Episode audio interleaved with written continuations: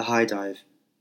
She stood upright in defiance, a diminutive figure perched atop the high platform, her stature strong, bold, and confident. It belied her age of a nine year old. She wore a bright blue one piece, hands clasped to her side, her chin upturned looking towards the heavens. Her gallant stride was precise and surgical as she skipped along towards the edge of her stage. She upheld both hands to the sun as if greeting it, her arms now outstretched, legs straight and taut, her chest high. She leapt forward and parted the sky. Her body froze for a moment, suspended in midair, her head gradually leaning downward, hands directed in front, forming an incision to the placid pool thirty feet below. With a thunderous yet controlled break, she achieved a perfect dive.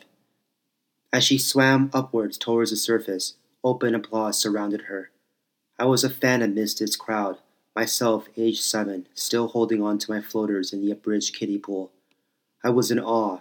This was my sister. A few years older, but a different being, and I was always struck of a deep sense of wonderment. She was my hero. As children, she was more of a caretaker than sister. She spoke as if she was in charge.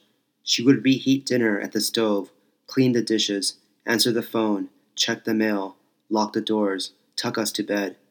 Our parents were never home. They had odd hours working throughout the day. Father was a laborer. If he wasn't fixing washers and heaters, he was mowing lawns, and when he wasn't doing that, he was cleaning pools. Mother did all sorts of work, from working in a microchip assembly line to once being a part time animator, to later settling as a manicurist. The days of growing up as immigrant latchkey kids were not fun. I remember a lot of nights we would be hungry. My sister and I would poke our heads into the pantry, find bread, toast it, then butter it, sprinkling sugar. We sometimes would eat this for a few weeks until we ran out. Our parents forbade us to invite any kids from the neighborhood. We were left to play among ourselves for the most part. We would play a game of red and green. Red was the color of the burnt auburn carpet of the living room, and green was the color of the ugly tiles that bordered it. The premise of the game was to get off the island. One person would take dominion of one side, and we would tally to see how many times one person could complete a cycle without getting tagged.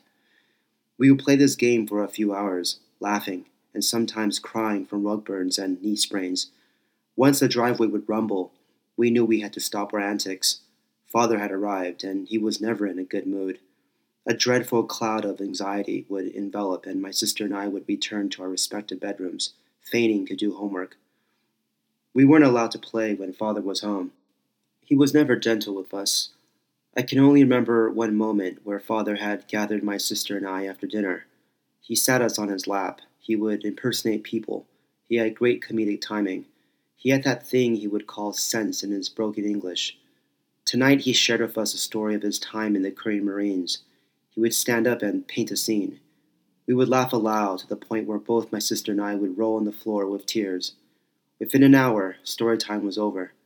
I distinctly remember telling my father how much I enjoyed it and that I had wished we could do this more often. He looked at me, smiled, and agreed that we would. We never did. In school, I was easily jostled and picked on. It could have been the smelly lunch, my funny haircut, or the slanted eyes. Usually it was the latter. There wasn't a day where I wouldn't be made fun of for my appearance. My sister and I were the object of constant ridicule. I took it hard, but my sister somehow found her way. She was an easy social butterfly with her cadre of it girls in elementary school. Vanessa, the cutest Mexican, and Lupe, the cutest Salvadorian. They would cling on to her, and she would parade them throughout the school grounds. She was different, yeah, she knew it, and she knew how to parlay it to her advantage. I wasn't one to tell my sister when things weren't going my way, but she soon caught wind that a few kids were picking on me. She decided to confront them after school. We're talking big boys who weren't accustomed to anyone standing against them, let alone a girl. She asked me to point them out, and before I could say a word, she marched staunchly with her crew of girls. She handed her backpack to Lupe as she pushed the leader of the gang full force on his chest, then swung her right fist across his jaw.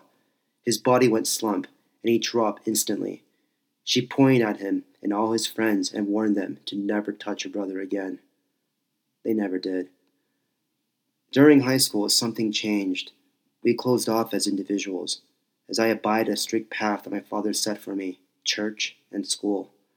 Although he didn't really want me to pursue my academics as much as he wanted me to become a full blown missionary. I had no plans to being a missionary. I wasn't interested in proselytizing religious dogma. I was determined to find truth on my own. My sister got into all sorts of trouble during these teenage years. She rebelled like no other, and my parents, especially my father, was ill prepared. I don't blame her one bit. She became a mascot of the resistance, an embalm of emotions for the both of us. It was her way to stand up to the bully who pushed his physical will against us all these years. She did this for her own sake, but I saw it as she did it for me. A period of pause occurs during the following years, a lapsed memory of sorts, perhaps because thinking of it, of what transpired, still pains me. Later, as an adult, my sister ended up back on her own two feet. She rose, lived, had daughters of her own, and settled scores that were owed to her. Today, we are close, but not as we once were. She stood upright in defiance, a diminutive figure perched atop the high platform, her stature strong, bold, and confident. It belied her age of a nine year old, her chin upturned, looking towards the heavens. She was determined, self assured, and she was my hero.